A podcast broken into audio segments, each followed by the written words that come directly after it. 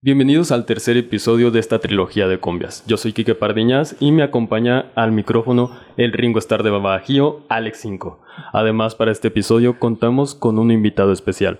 Para el agasajo del público chanclero, él es Chuy Purmina. Hola. Y hoy vamos a hablar de algo muy interesante. Yo traigo la etimología de lo que es la cumbia, que viene de el cumbe de África y quiere hablar sobre la fiesta, sobre la celebración, sobre un festejo, que lo que pienso, lo que pienso que es la cumbia. Muy bien.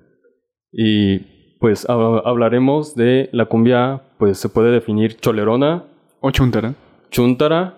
Hablaremos un poco de lo que son los pachucos y más o menos de cómo inicia todo este movimiento y apadrinado muy bien por, por Chuy que, que está con los vatos de la calle que es el eh, saxofón tenor. Así es. Pues todos los saxofones que, que, tengo los uso en la agrupación. Así que alto, barítono y tenor es lo que toco. Un poco de todo, ¿no? Sí, se vale. También en una canción mi amigo Noé me presta la guitarra. También se vale. Y pues bueno, Cinco, me, me, gustaría que tú me explicaras pues cómo empieza todo esto de, de lo chuntaro, de lo que... toda esta mezcla cultural y también tú, Chuy, algo que nos puedas aportar de cómo, cómo inicia todo, todo este movimiento de la cumbia chuntara, cumbia chola, ¿tú las distingues o nada más las disfrutas? Claro que sí, no, pues claro que sí. Me gustaría escuchar primero a cinco. A ver, cinco. No he hablado nada. Bueno, de, eh, eso de, de, la cumbia chuntara yo siento que surge de, pues, de la época de los pachucos, o sea, ya como de los años 30. Y pues esto es como para salir sobre la marginación de, entre Estados Unidos y México. Y pues ya sabemos cómo es, cómo es la forma de decir de, los chucos, no, bueno, de los pachucos más bien, que son es como el suit suite de traje alto y corbatita. Y traje holgado. Holgado también. Y, y pues más que nada, eh, pues la, pues los colores tan típicos que usan, ¿no? Como que es algo de eso. Y, y pues esto de, de, de los del Sud Suite, que lo empiezan a usar como los jazzistas, ¿no? En toda la parte de, Estados Unidos. Y ya después, eh, como en los años 30, o en 35, ya empieza a venir como más, poquito más para acá en México. Y, por ejemplo, ¿Se podría decir que, que lo chuntaro es la evolución de, de, todo esto, de los pachucos? Yo digo que sí, porque ya después de, de, de los pachucos ya vienen otras ondas, ¿no? Que como es la, onda chicana, los cholos y ya pues todos hemos visto sangre por sangre. Y de ahí siento que mucha gente empezó a agarrar como el estilo, pues como se vestían los chicanos.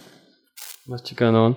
¿Y tú, tú Michu, alguna vez si te vestiste acá chicanón no eres como más metalero? Tú empezaste como más con el metal. Cuéntanos, pues, ¿qué, ¿qué, es lo que más te gusta de la cumbia? ¿Cuál es la, la que más te mueve?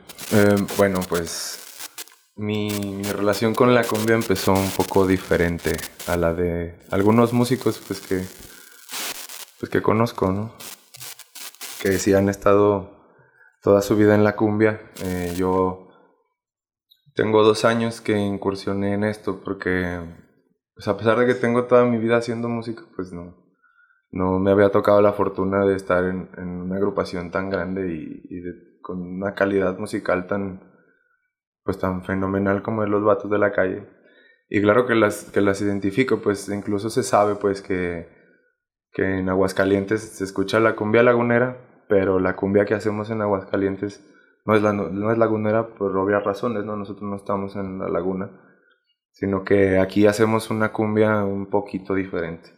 Porque es diferente, pues incluso he escuchado a los mismos músicos de, de los Capi, que les mando un saludo si alguno de ellos ve esto. Em, los he escuchado decir que, que en, solamente han visto en Aguascalientes y en algunas ocasiones en Ciudad Juárez que los cholos realmente se vistan así, se, se se enchulan pues para ir a los bailes, ¿no? Eh, es una cultura que yo también, o sea, sí sabía que existía como todos, obviamente, pero por ejemplo yo soy de Zacatecas y esa misma cultura de cumbias, de cholos y chúntaros existe en la ciudad de Fresnillo, Zacatecas, que es de donde es originaria mi mamá. Entonces, a mí me parece algo bien increíble que en la ciudad donde yo crecí, que es Zacatecas, mm, se escucha más como el rollo de la banda y el mariachi y todo esto ranchero, música ranchera. Y todavía hasta Calera, que es un municipio antes de llegar a la capital, todavía ahí tocan los chicos de barrio. O sea, es una cosa que no puedo creer. Que son así 20 minutos en carretera y más para acá no suenan los chicos de barrio. Pero cruzas la frontera de Zacatecas con Aguascalientes y hue, hue, huepa, ¿no? O sea, es algo muy especial.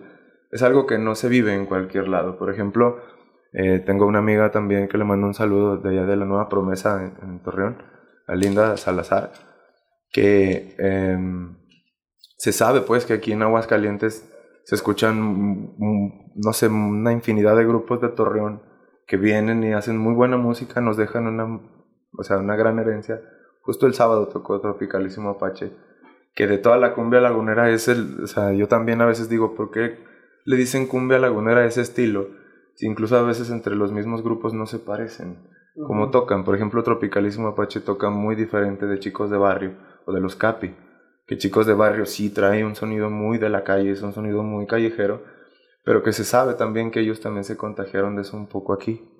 Es lo que comentaban en una entrevista, ¿no? Que habían tenido hace varios años, o un año más o menos, que la cumbia lagunera precisamente, eh, pues aquí se disfrutaba solo cuando había feria, ¿no? Que venía Tropicalísimo Apache, Tropicalísimo Lobo y otros más. Exacto, Superbando Pobreza, los grupos de antes, como no sé, que todavía siguen viniendo. Y bueno, era es lo que comentaba alguien de, de, la agrupación que solo se disfrutaba cuando era temporada de feria, así es que pues muchos grupos hidrocálidos empezaron a incursionar en la cumbia, porque precisamente es eso, ¿no? Que aquí en Aguascalientes hay mucho cimiento de cumbia y más de influencias de otros lados. Claro, por ejemplo, qué bueno que tocas ese tema porque justamente eh, con eso de las ferias y de la feria de San Marcos que es tan famosa en todo el mundo, porque... Eh, tengo amigos en otros países que la conocen y que han venido y así como que, wow, eso está bien chido, ¿no? Que se conozca algo tan emblemático de, del estado como es la feria. Eh, se sabe pues que los tapancos y todos los, los, salones de baile siempre había cumbia y venían muchos grupos laguneros, pero el primer grupo que se atrevió a hacerlo de esa misma manera y con esa misma fórmula fue el grupo Pachucos. El grupo Pachucos eh, originalmente conformado por la familia Lucas que les mando un abrazo y un beso y un saludo a todos ellos.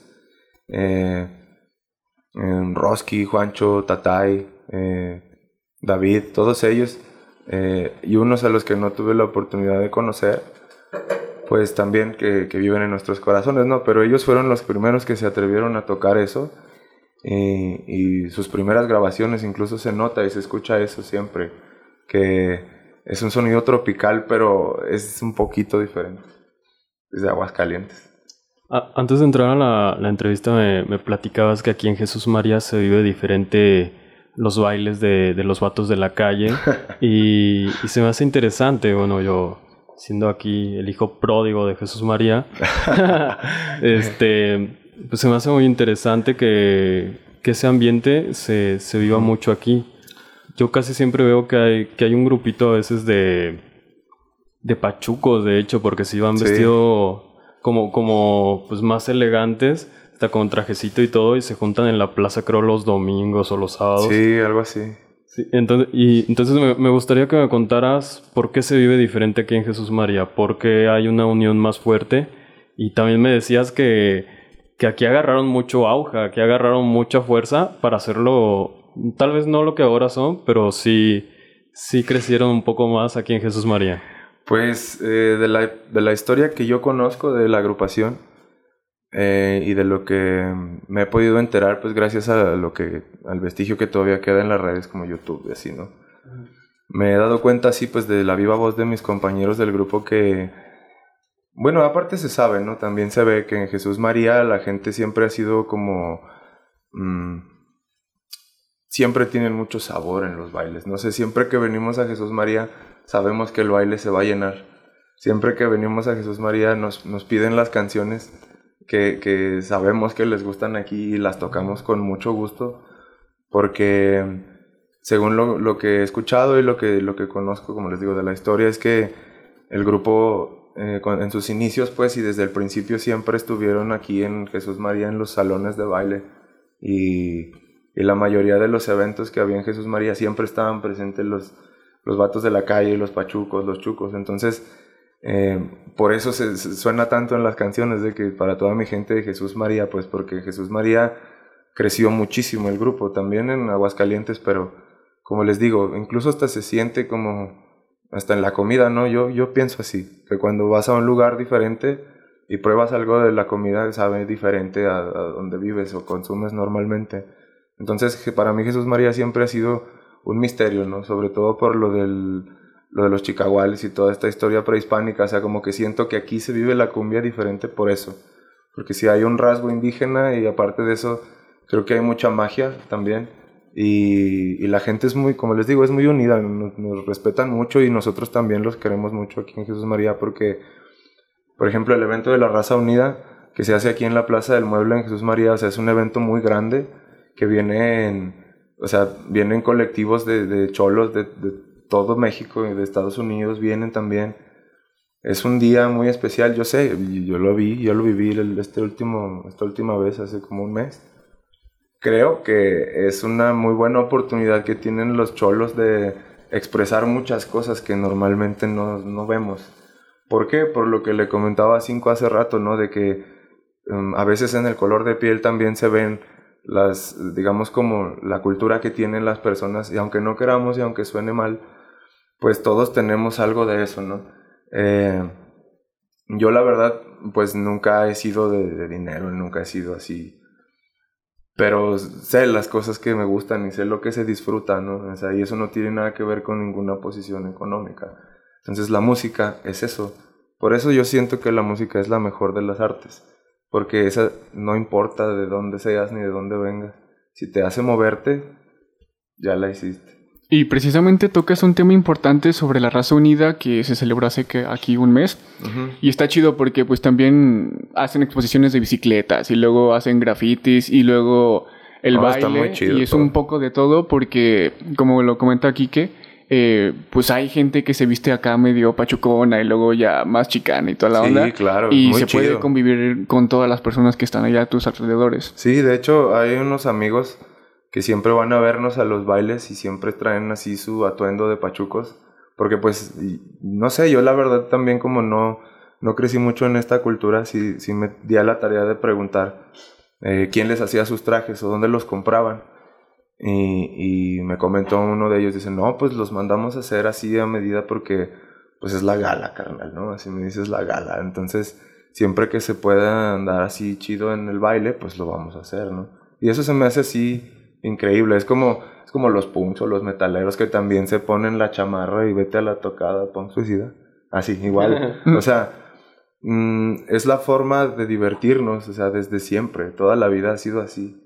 Entonces yo creo que los cholos en específico, como son parte de, una sociedad segregada, por, por el motivo que sea, por el motivo económico, cultural, lo que sea, ¿no? Hay una canción de nosotros que se llama Un vato de la calle que habla de eso. Ah. Dice, dice que la gente dice que soy un vato de la calle y no me gusta que me hagan un desaire, porque yo tengo corazón, tengo, tengo sentimientos, o sea, y aunque no tenga educación, no fui a la escuela, desde niño limpié parabrisas y vendí chicles, pero pues yo tengo sentimientos, ¿no? Y soy una persona como todos. Y esa canción, pues es, eh, digamos, melancólica, pero es la verdad todos tenemos así derecho a ser felices de la manera que sea. Y está chido que sea con cumbia. ¿Por qué no? yo, yo que hace rato decía que, la cumbia a veces no trae un mensaje social, me acabas de dar una cachetada con Navante Blanco. Hay que, hay que conocer la música y hay que darse la oportunidad. Y, hace poco tú me contabas que eres un músico de tiempo completo, que, que ah. sí tienes tu trabajo, sí tienes otros ingresos, pero tu prioridad es la música. Y creo mm. que, que, eso a veces es difícil vivir del arte y debe de haber una gran influencia para, para decidir dedicarte a eso. ¿Cuál fue la, la, primera influencia que tuviste hacia la música? ¿Cuál fue el primer acercamiento? ¿Qué fue lo que te clavó en este mundo para que ahora te dediques en la música? Pues primeramente mi familia, que le mando un beso y un abrazo a mis hermanas, mis sobrinas, mis sobrinos y mi mamá. Ya sé que lo van a ver. Eh, pues gracias a ellos, desde que soy chico, a mi papá también, eh, siempre tuvimos una vasta colección musical. eh, que pues no escatimábamos en nada, ¿no? Siempre había de todo. Cumbias, rock, de todo. Y ese fue mi primer acercamiento con la música. Yo siempre quise como tocar la batería. Y, no había chance pues porque vivíamos en unos departamentos. y pues eso es como, pues es una grosería para... Y aparte no falta la vecina que dice, niño, ya cállese. Pues sí, exacto. Entonces, no, la primera que, que pues, se enojó fue mi mamá, porque pues se hacía un desmadre en los sillones y todo eso. Entonces, mmm, el arte como tal, pues sí, lo, a lo mejor lo traigo, pues, porque desde muy chiquito, sí, como ocho años, nueve años, eh, recibí clases de pintura y, justo al lado de mi salón daban clases de piano y al lado de batería, Entonces yo me gustaba la pintura, pero yo que moría por ir a clases de, los, de música, ¿no? O sea, yo decía, yo quiero ir ahí. Entonces como a lo mejor tampoco había así como las condiciones para que yo fuera, eh, pues me quedé en pintura. Pero ya cuando estaba un poquito más grande, que tenía como unos 10, 11 años, eh, pues patinaba, andaba en skateboard. y, y, pues como que sí me gustaba también la música y todo, pero cambié la, la patineta por una guitarra. Entonces empecé a tocar cuando tenía como 11 años y empecé a hacer música con unos amigos de ahí de la, de la cuadra. Y fue así como empecé, ¿no? Así tocando con unos amiguillos ahí y, nos juntábamos a tocar canciones de otros grupos, teníamos un par de canciones de nosotros, horribles por cierto, pero así empecé y la verdad es que la guitarra sí, mm, la primera persona que me, que me dio nortes, así como de cómo se agarraba una guitarra y lo que era un acorde y todo eso, fue Beto. Beto es un primo de mi mamá, que él es músico de toda la vida, pero pues yo nunca conviví con él más que a veces cuando nos visitaban. Entonces él siempre, él tiene una voz así increíble, se parece mucho a la voz de Nicho Hinojosa y toca así bien chido, ¿no? Él es de rondallas y así, ¿no? Pues un músico de esos de antes, que yo lo veía así, también me inspiraba, pero básicamente a mí me enseñaron a tocar la guitarra de los Ramones y no FX porque yo veía sus videos y yo no entendía por qué había una clase de acordes diferentes a los que tocaba este Johnny Ramone, ¿verdad? Entonces ya con el tiempo fui entendiendo lo que eran los power chords de la guitarra, las distorsiones, los tipos de todo esto, ¿no? Que ya es los aspectos más técnicos, pero em, ahora que estoy trabajando y haciendo música con metales, pues con alientos metales y que toco el saxofón, esto surge porque cuando estaba en la, en la escuela, me, empezó a gustar el ska. y dije, pues yo quiero tocar un instrumento de esos. Una vez así, hace muchos años, fui a un concierto que me impactó mucho. Eh, un concierto de Santa Sabina. Y, y, me impactó así todo lo que hacían con la música, o sea, los instrumentos, porque traen instrumentos raros ellos. Eh, creo que ese fue mi primer concierto así como de rock, porque la primera vez que yo fui a un concierto era un bebé. Tenía como 3, 4 años y mis papás me llevaron a ver a los rehenes. Allá a San José de Lourdes, en Fresnillo, Zacatecas. Esa vez así hasta temblaba porque me impactó demasiado. Creo que gracias a eso soy un poco tartamudo. Porque me impactó tanto la pirotecnia y los, así los fuegos artificiales que ahí yo creo que fue cuando decidí que quería ser músico. Entonces, eh, estas, todos estos recuerdos que tengo de cómo me acerqué a la música, pues son memorias muy vividas, muy claras que tengo de por qué. Eh, el primer boleto de un concierto que yo ahorré dinero y pagué fue un concierto de Jumbo en el Teatro del Seguro Social ahí en Zacatecas. Y me enteré del concierto porque yo venía de clases de pintura ahí en la Alameda, en el centro, y estaba un póster y lo arranqué. Y le dije, mamá, ¿me deja así? Oh, sí. Y fui solo porque en ese tiempo Zacatecas era un lugar un poco más seguro. Entonces, por ahí viene, pues yo creo que de ver músicos en vivo fue donde yo así vi, me hirvió la sangre, como dicen a los perritos, ¿verdad? Que los que se pelean, una vez que les hierve la sangre ya no para echarles para atrás. Pues algo así me pasó. Y, y por ejemplo, unas tres, cuatro bandas en las que hayas tocado que ahorita te definan como el músico que eres, porque o sea, lo que nos has contado, has estado en varias agrupaciones, pero debió de haber ha habido como unas 3, 4 que te forjaran como el músico que eres ahorita, ¿no? Sí, claro, cómo no. Eh, de hecho, eh, yo no empecé tocando así como, les digo, ska ni nada de eso, yo empecé tocando como punk. Y siempre me gustó el punk y el, y el punk rock y, y, el hardcore punk, así cosas más agresivas. Eh, yo crecí escuchando una banda que se llama Los Crudos, de, de Chicago. Y crecí escuchando sus letras, ¿no? O sea, yo, yo escuchaba las letras y me impactaba que, que un tipo gritón dijera que él era puto y que a él le gustaba y que a él le gustaban los hombres. Yo decía, wow, eso es importante, eso lo tengo que, lo está ahí por algo, ¿no? Sí, sí, sí. Entonces, yo escuchaba eso y también escuchaba del racismo que sufrían por ser latinos, por ser mojados, porque eran inmigrantes. Entonces, hace como veintitantos años que escuché esa banda por primera vez a Los Crudos y, y siempre quise, soñé con tener una banda que, así del estilo de Los Crudos, no igual porque pues es imposible, ¿no? Y alguna vez tuve una banda con la que tuve unas giras en México. Tocamos en, nada más nos faltaron ocho estados de los 32. Pero en los, tres, de, los, de los demás estados donde tocamos fuimos a más de una ciudad y fuimos en más de una ocasión. Cada año íbamos de gira así. Fuimos hasta Tijuana en camioneta. Yo manejé esa gira. Yo, yo me aventé toda esa gira así manejando con una banda que también pues muy popular en la escena underground del post-hardcore en México, que se llama DZ, son mis amigos los quiero mucho. Eh, ellos ahorita viven en Miami y la están rompiendo muy cabrón. O sea, esa banda con la que yo tocaba se llamaba Altron y desapareció hace un par de años, pero podría decir que esa me, me forjó mucho como lo que soy ahora porque fue con la banda que conocí las giras y lo que era dormir en una troca y lo que era comer puro bajón del Oxxo, pues. Eh, otra de las bandas eh, con las que tengo mucha historia y por las que mucha de la gente, por, de hecho yo creo que yo llegué con ustedes más por esa banda que por los vatos de la calle, que ha sido Root Boys, porque a Cupa, que le mando un saludo, al buen Cupaman, a él yo lo conocí cuando yo tocaba ska y tocaba en una agrupación que se llamaba Root Boys. Root Boys es un grupo de, originario del Estado de México, del municipio de Whisky Lucan, en la mera sierra. Eh, son, es un, todavía es ahí otomí, es indígena esa región. Y ellos pues eh, me gustaron en un principio porque las letras de sus, de sus canciones son, son algo crudas.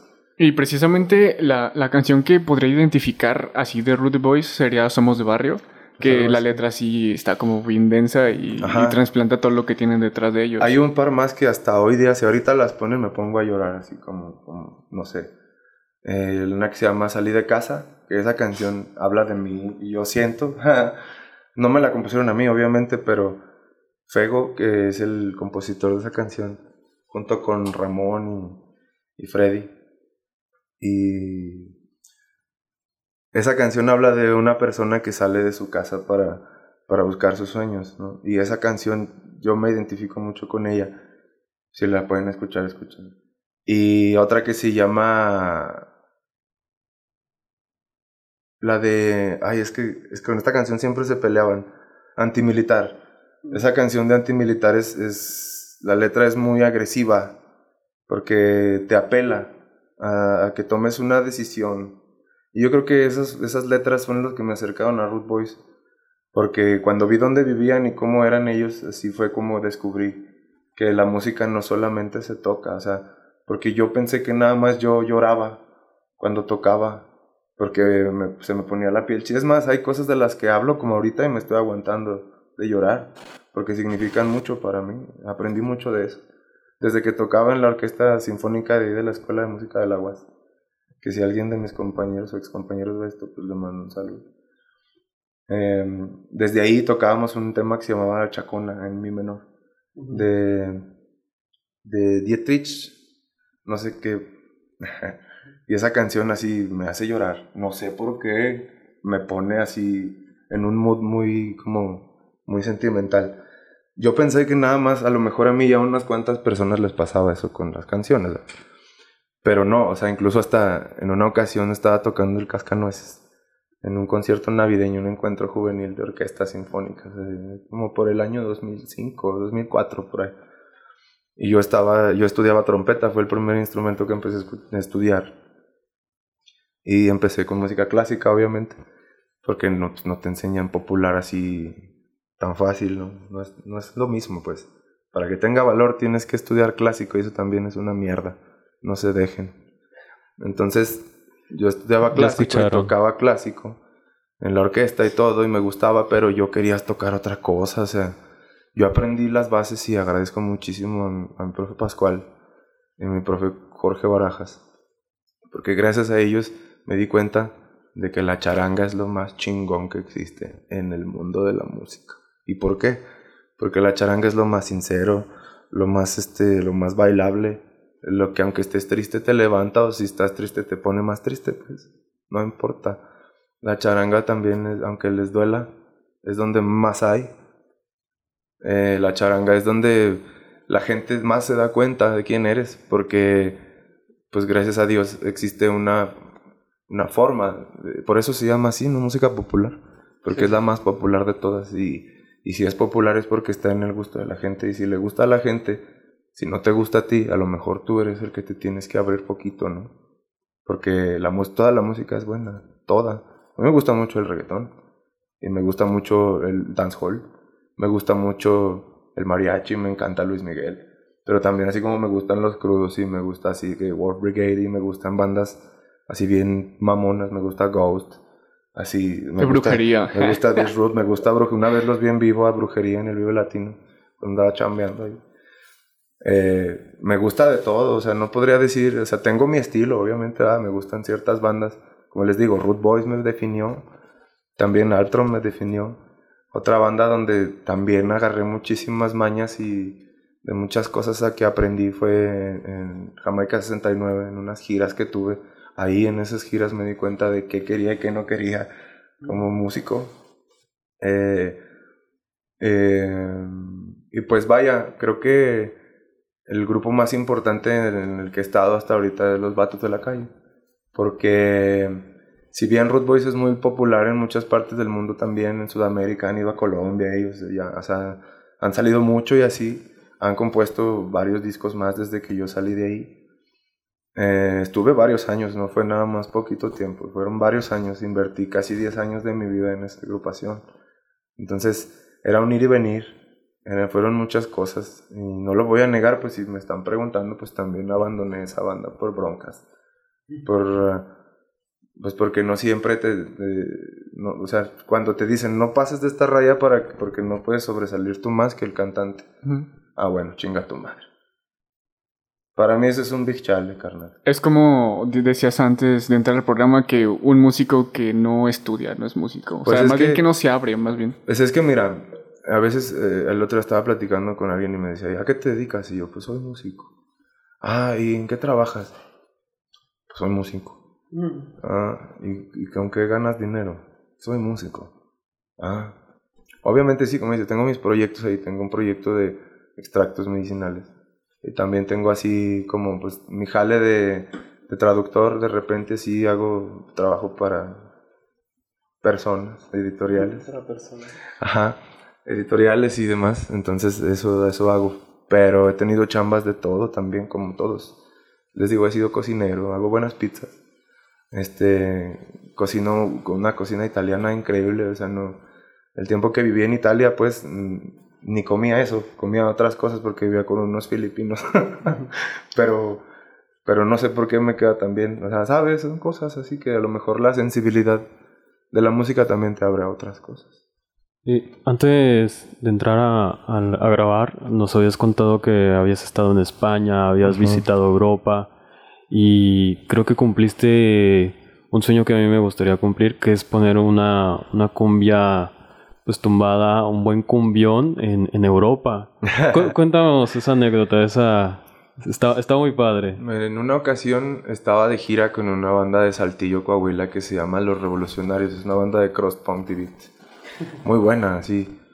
Eh, nos fuimos de gira un mes. Bueno, yo vivía allá y ellos iban a ir y me, pues me, me invitaron a la gira. Entré como accionista ahí un poco, tocando también, y de chofer, porque pues yo vivía allá. Entonces tenía pues la posibilidad y el dinero y dije pues vámonos. Entonces eh, estuvimos en varios países pues, los únicos países donde ya no podía conducir pues eran donde teníamos que tomar un tren subterráneo submarino y teníamos que dejar el coche estacionado pues, ¿no? Porque está bien raro que es como decir, vamos a ir a La Paz, ya ves que de La Paz a, Jalisco o a Mazatlán hay como una, una distancia que se recorre en ferry. Pues algo así pasa en Francia e Inglaterra. Este, tú dejas tu carro en una pensión ahí en, en Lille, que se llama la ciudad de Francia donde está el, el puerto. Lo dejas estacionado en Lille, pagas una cuota, te subes al tren, al camión y cuando sales del túnel una hora y media después ya estás en, en Inglaterra. Entonces, en una ocasión estaba yo de gira en, en, unas ciudades de Inglaterra y en Bristol eh, tocamos en un, en un, bar que se llamaba el Red Lion.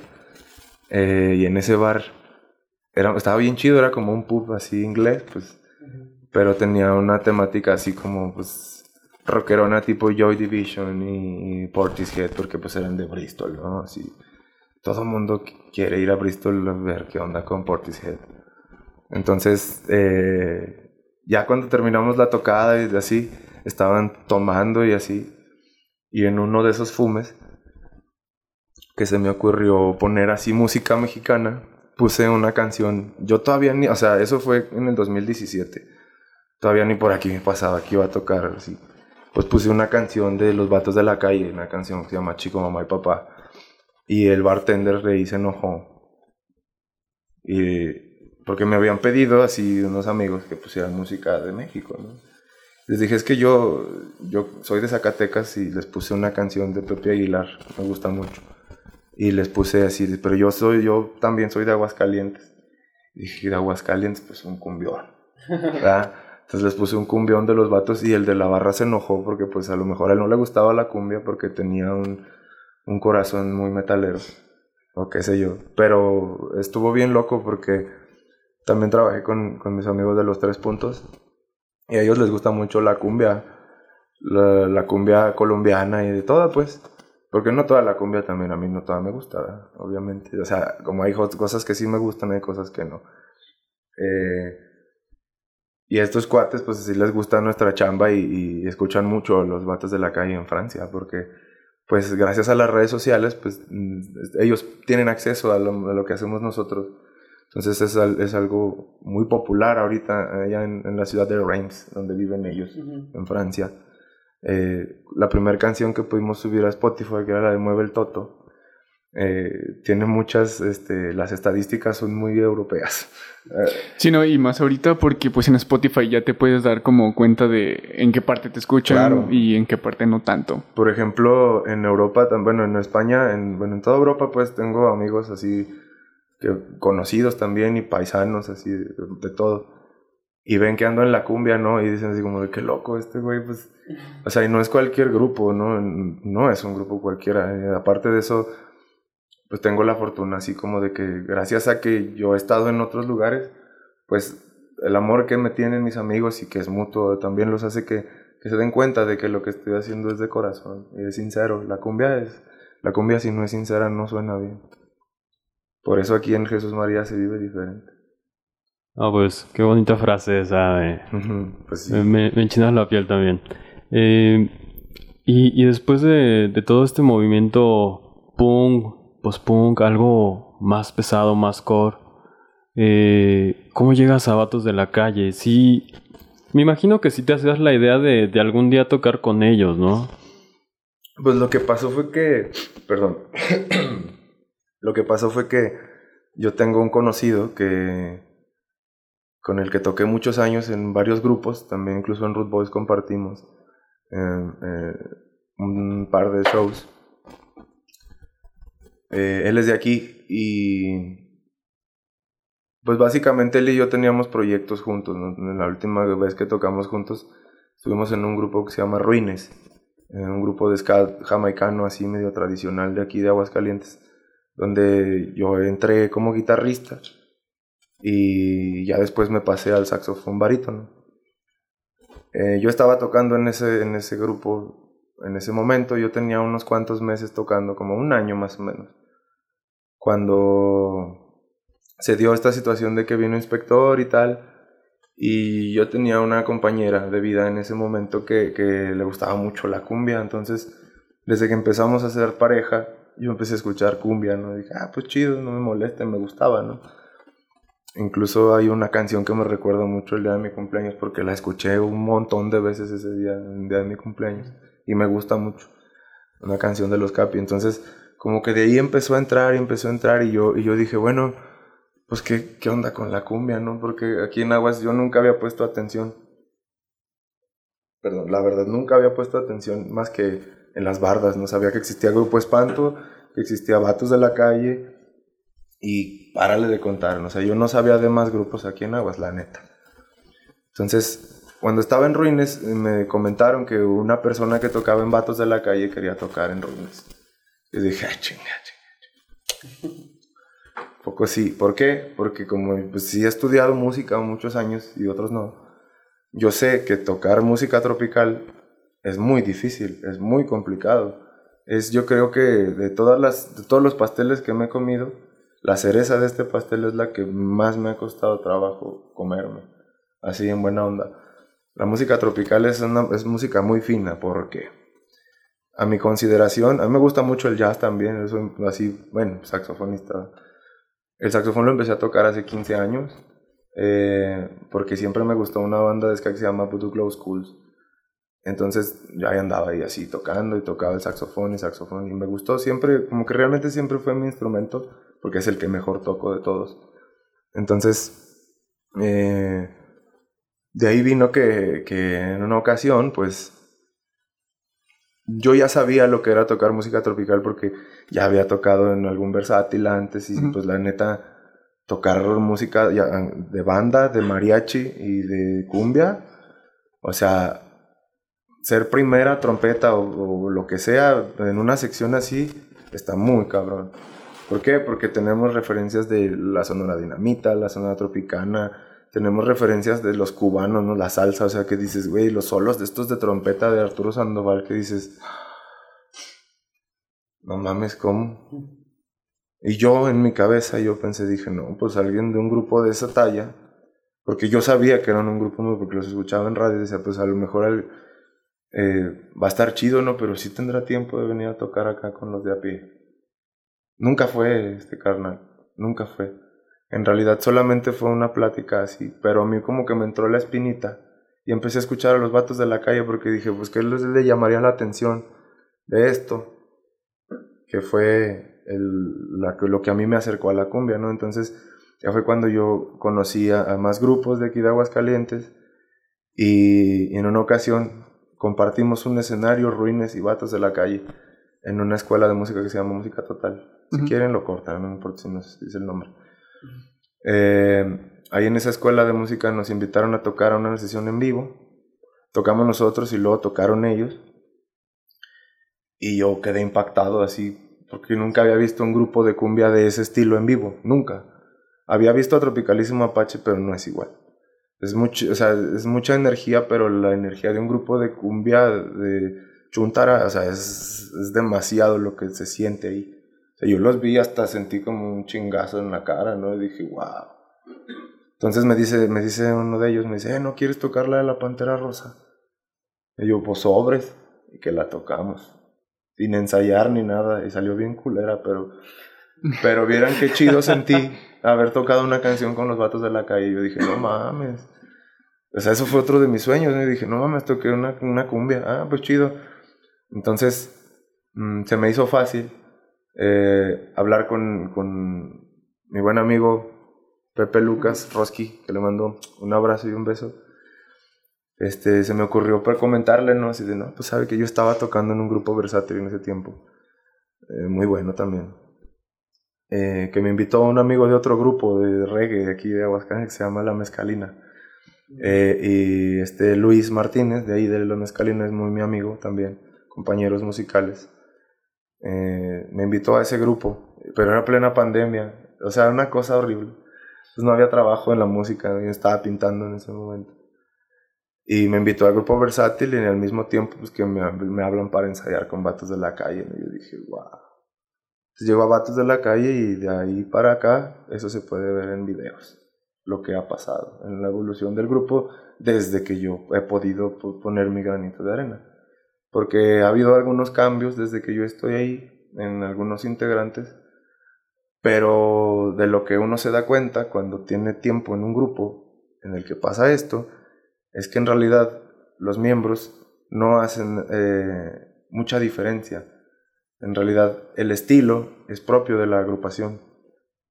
Puede que sí haya un, tanto de estilo en los miembros, pero pues como dice la frase del internet o del cine o como sea, renovarse o morir, Y alguien que no experimenta con cosas nuevas y que no se deja llevar por estas cosas, pues se queda en el olvido. ¿no? Entonces, a mí me tocó ver, estar en una, entrar a vatos de la calle en una etapa en la que yo vi que era un grupo enorme y así grandísimo y yo escuchaba los discos, ¿no? Entonces yo decía, wow, hay mucha chamba que hacer, ¿no? Para, para tener este nivel musical en el que yo siempre había estado acostumbrado eh, de, de, tocar en, con grupos así como de escenarios grandes y así. Aquí es tocar en las kermeses, en la calle, en las fiestas. Aquí no siempre, o sea, no siempre son escenarios así. ¿Y sabes algo? Esos son así, de los que más se disfrutan. Y siempre yo había tocado así, a nivel del piso, con los punks, así, siempre.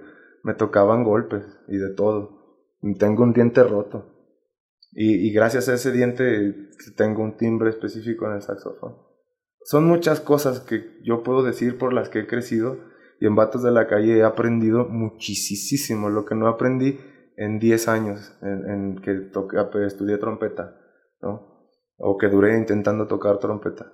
El saxofón eh, definitivamente sí es un instrumento muy especial porque surgió también desde su creación, o sea, es como... Este Yo no fui. Fue TT. Qué cagado. Perdón. aquí la, la, cuestión es que mm, la música siempre me ha llevado a querer descubrir o rascarle otras cositas y así, así fue como empezamos. Bueno, eh, empezamos nuestra relación amistosa, porque yo no lo veo como una relación laboral. La verdad yo nunca había tocado en un grupo en el que me gustara tanto la música, me gustara tanto lo que tocamos, me gustara tanto la experiencia de tocar en vivo porque son tres cosas muy distintas. Y aparte de eso, porque no, o sea, estás en un grupo, pero no todos los, no siempre son tus amigos. Y yo ahí, este, y ahora ustedes que los conozco, encantado. Ahí los vatos de la calle son mis amigos y son con los que hablo todo el día y todos los días. O sea, son mis amigos de verdad. Y creo que eso es, es clave en muchas bandas. El ambiente que se vive ahí tiene mucho que ver con la calidad de la música que sale. Ahorita tenemos dos, tres temas sonando en radio. Y para mí eso es una gran recompensa. Porque no llegas a radio a veces ni pagando. Y nosotros jamás en la vida, desde que sé y desde que estoy yo en el grupo nunca hemos pagado, pues. Y sé que nunca se ha pagado por eso. Entonces, por algo te digo, a la gente de Jesús María, ¿tú crees que a ti no te gustaría, o sea, tú, no sientes emoción cuando dicen, para toda mi gente de Jesús María, dices, ah, huevo. Sí, sí, claro, que claro sí. que sí, me, me gusta mucho Jesús María y también la cumbia, todo, todo lo que representa para la cultura que pues es un poco de, de, lo que me doy cuenta en este, en este episodio, que es toda una cultura que conlleva pues de los chicanos, los chúntaros. O sea, los, grupos de Torreón conocen, a veces muchos grupos conocen o han oído hablar más de Jesús María que de la propia capital de Aguascalientes. Y eso está bien raro, está chido. ¿Por qué? Por cómo se ponen los bailes, cómo se llenan. Incluso yo llegué a ver como un baile de, de los vatos de la calle, eh, aquí en la plaza principal de Jesús María, que estaban tocando eh, Chico Mamá y Papá y, o sea, veía que todos aventaban la botella o hacían sus gestos y era como pues interesante, ¿no? Porque el ver toda la gente y de todas las edades, eh, es, interesante ver que baile ese tipo de música y más cuando es unión familiar. Pues es que hay una canción de Vatos de la Calle que se llama Aquí estamos. Esa canción dice, la gente me preguntaba qué había pasado con mi cumbión Y eso me entusiasmaba, por eso hice esta canción. Dice, para que bailen, para que bailen mi cumbia a todos los barrios de mi ciudad. Hacemos este ritmo a todo el público en general. Nosotros no podemos excluir a nadie. No se puede. Es como eh, si en un bar afuera ponen, aquí no ponemos reggaetón, automáticamente lo cancelo de mi lista de lugares. ¿Por qué? Porque yo no puedo ir a divertirme a un lugar donde se reprimen gustos musicales. Yo no tengo gustos eh, reprimidos. Eso es, con perdón de todos, es una pendeja. O sea, los gustos reprimidos en realidad crean tu carácter. Una canción que te pone de mal humor aporta un poco a tu carácter, ¿no? Te pone de malas en un momento y dices, ay, chingada madre, esa canción no me gusta y la quitas. Pero si en el fondo no te gusta y de repente ya la traes y se convierte en algo de tu gusto, pues ahora sí que, ¿cómo le haces? En realidad nadie tiene la culpa. Es como comentábamos al principio, ¿no? Que si la cumbia era culposa o no era culposa. Sí, yo, yo creo yo sigo diciendo que para mí no es culposa, me encanta la cumbia.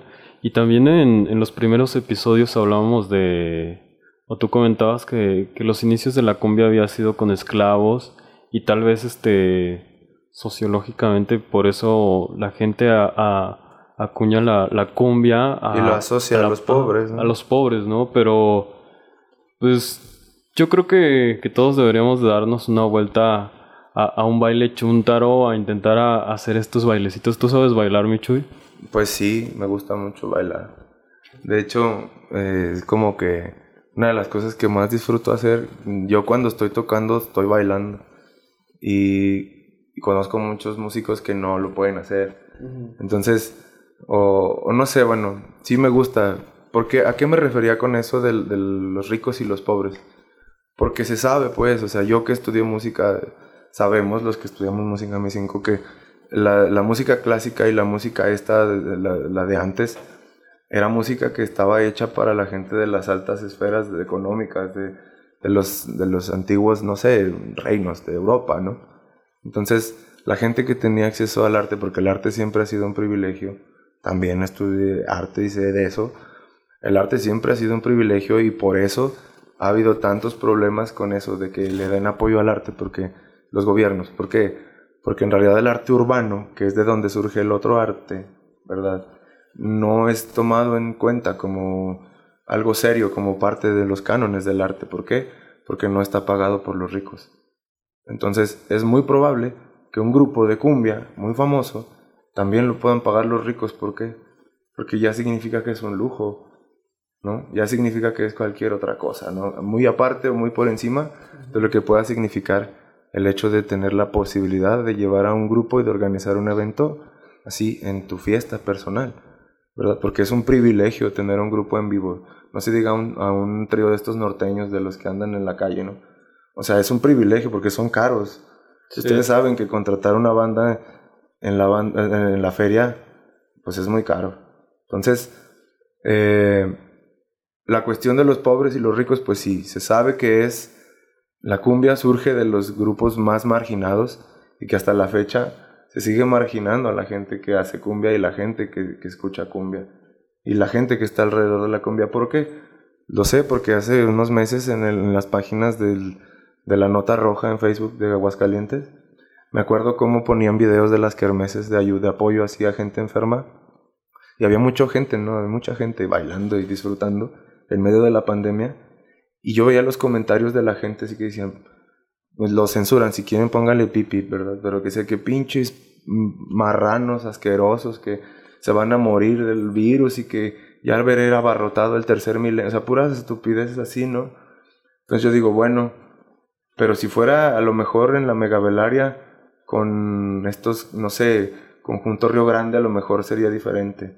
Si fuera a lo mejor con estos, con con un grupo así como Maná o un grupo de este tipo sería diferente. Si fuera un cantante como Emanuel, sería diferente. Pero es cumbia de la calle. Y eso es lo que le molesta a la gente, que la gente pobre sea feliz. Sí, y, por ejemplo, aquí en Jesús María hacen mucho el baile del cholo, que a veces cierra la calle. Y, y ah, pues también hubo comentarios hacia eso, ¿no? De, de que por qué la calle y por qué la cierran. ¿Quiénes son ellos, no? Los ricos y la meritocracia, siempre. Porque ellos merecen tener un día del cholo, un baile del cholo. ¿Por qué no? Porque toda la música que todo el mundo escucha está en todas partes, todo el tiempo. Y la música que le gusta a los cholos, o sea, tú vas a un, un evento de la raza unida y no se escucha solo cumbia. Tú escuchas también música oldies, ¿no? Acá soul. Escuchas reggae también. Escuchas northern soul, música que dices, ay, güey, ¿por qué? Porque es música de negros. Es música de jazz, de gente oprimida, es gente de música que no ha, no ha tenido la posibilidad de hacer eso. O sea, ustedes si conocen la historia del jazz, bien saben que el jazz surgió como una protesta por modificar escalas que ya estaban escritas y hechas como cánones en la música clásica. Pues no, los negros, los esclavos también hacemos música. ¿Y qué crees? Que es muy difícil de tocar. Tanto que los blancos tienen que entrar a estudiar música de negros. Eso no lo digo yo y no lo estoy inventando. No, no. Sí. Es algo que, que ya he sabido. Entonces, la- la- el jazz, la cumbia, toda la música de los negros es igual. Por eso yo siento y disfruto que estoy ejerciendo mi carrera de toda la vida al tocar en un grupo de cumbia callejera, tocando saxofón. Y ya para, para ir finalizando, ¿cuál, ¿cuál vendría siendo tu playlist del, del día a día? O, o depende de cada día, o qué es lo que más escuchas. Ay, güey. O, o igual no sé, creo que te la puse muy difícil por todos No, tus mira, gustos te digo, musicales. Te digo cinco canciones que están en mi, en mi diario acontecer. Igual y si quieren hasta lo hacemos en dos partes este programa o no sé, pero es que es mucho, o sea, no creo que algo así de amplio y profundo y hermoso como lo es la música y específicamente la cumbia se pueda hacer en un programa de 25 minutos, es imposible. Sí vi su programa en la mañana, Sí, sí, sí. pero se los digo así de corazón, cuentan conmigo el día que quieran para repetir esto y que se siga hablando. ¿Por qué? Porque es importante que existan chavos así como ustedes, que sí son más, más jóvenes que yo y que de algún modo yo puedo, de algún modo, compartirles un poquito de lo que he hecho y de lo que me mantiene a mí así hasta ahorita, que ha sido también mantener una vida libre de, de muchas broncas, ¿no? O sea, yo soy vegetariano desde hace muchos años, no tomo, sí fumo, ahorita me vieron fumar, pues, pero trato como de ser un poco más tranquilo en mi forma de vida, ¿por qué? Porque si yo fuera un vato broncudo, pedero y peleonero, yo no tendría estos labios ni estos dientes que son mi herramienta de trabajo. Yo fumo, pero pues también eso, no sé, el otro día vi un, un documental donde decía que el- los músicos que tocan instrumentos de viento es como hacer un ejercicio extra cuando fuman. Es- No es una justificación, ¿verdad? Pero es algo que disfruto. Así como disfruto el sabor de una canción, disfruto el sabor de la comida, del cigarro, de lo que sea. Entonces, mm, mi- en mi diario acontecer encuentras, ahí les va, On Green Dolphin Street de John Coltrane, ¿sí? Está eh, Magia de Mujer de Tropicalísimo Apache, Ok. La Cumbia Hidrocálida de los Vatos de la Calle, Qué buena, qué buena. Está eh, Take Two Placebos de NoFX. Y para finalizar, está. Pues sí, este. La que quieran de Root Boys. Eso es lo que escucho normalmente. Sí, güey, pues sí, igual te, te invitamos a hacer una, una playlist. eh, para cada episodio sacamos una playlist. huevo, igual sí. podemos sacar una de cumbias y otra más de... Una, una playlist personal para, para que aparte de conocerte como personaje en este episodio, también este, te conozcan en tus gustos musicales. Yo creo que nos vamos despidiendo. ¿Algo que quieras decir, Cinco? Pues la verdad es que disfruté mucho el programa y qué mejor con un invitado chido y que le sabe a todas, todas y eso está, está de lujo. Y, y aparte se me olvidaba decir, eh, claro que sí, Michu, bienvenidísimo a, Muchas gracias. a, a un segundo episodio. Yo a ver creo si un que día nos invitan a todos los vatos, ¿cómo ven? Si un día Arre, venimos pues, todos. sí, yo, yo creo que no, nos, nos tendríamos que mover de, de aquí del estudio, Si pero quieren, claro ustedes van que a sí. mi casa y ahí en mi casa se arma. Sí, Ahí sí, sí, no. Pues, pues ya dijiste, queda, queda ahí, queda grabado. Y muchas gracias por venir, muchas gracias por contarnos. Eh, por favor, la gente que, que, odia la cumbia, que le echa hate, dense una chance de, de escuchar buena música. Todos de, han saber bailado, lo que es bueno. Todos claro han bailado. que sí. Lucy Agua, el Mambo La Merced, este, todas esas, Chico Muy Papá, todos han bailado esas canciones. Oh, huevo. Desde Pues- que, que le hace. Pues bueno, Michu, este, ¿cómo te seguimos en redes sociales? ¿Cómo seguimos a los vatos de la calle? ¿Algo que quieras decir antes de despedirte? Claro que sí. Bueno, primero que todo, quisiera agradecer la oportunidad a ustedes por haberme invitado. Eh, Para mí es un halago siempre, la, cualquier persona que se acerca en cualquier baile o en cualquier lugar donde reconozcan mi trabajo. eh, siento bien chido que, que, pues les llame la atención lo que hago, pues.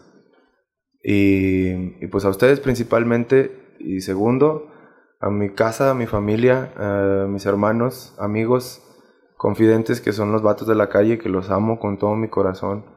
Ellos son como eh, mi pilar, porque en 32 años de edad que tengo, nunca había conocido a personas que, que así como dijo el 5, que, que se la superan de todas, todas en lo emocional. Entonces, ha sido una, una gran terapia eh, el conocer a personas tan humildes, tan sinceras y tan chidas, que si ustedes tienen la oportunidad de conocer nuestro trabajo, los invitamos a que nos sigan en el, en el Facebook, nos llamamos Los Vatos de la Calle Oficial, así tal cual, lo teclean y sale. En Spotify tenemos dos perfiles, en uno están las canciones originales y en el otro están los covers. En uno, bueno, los dos nos encuentran como Los Vatos de la Calle o si sabe, conocen el nombre de alguno de nuestros temas, lo pueden buscar y aparecen. Nos pueden buscar en, nos incluyen en sus historias de Instagram, de Facebook, de lo que quieran. Estamos ahí, nuestras canciones están disponibles en TikTok.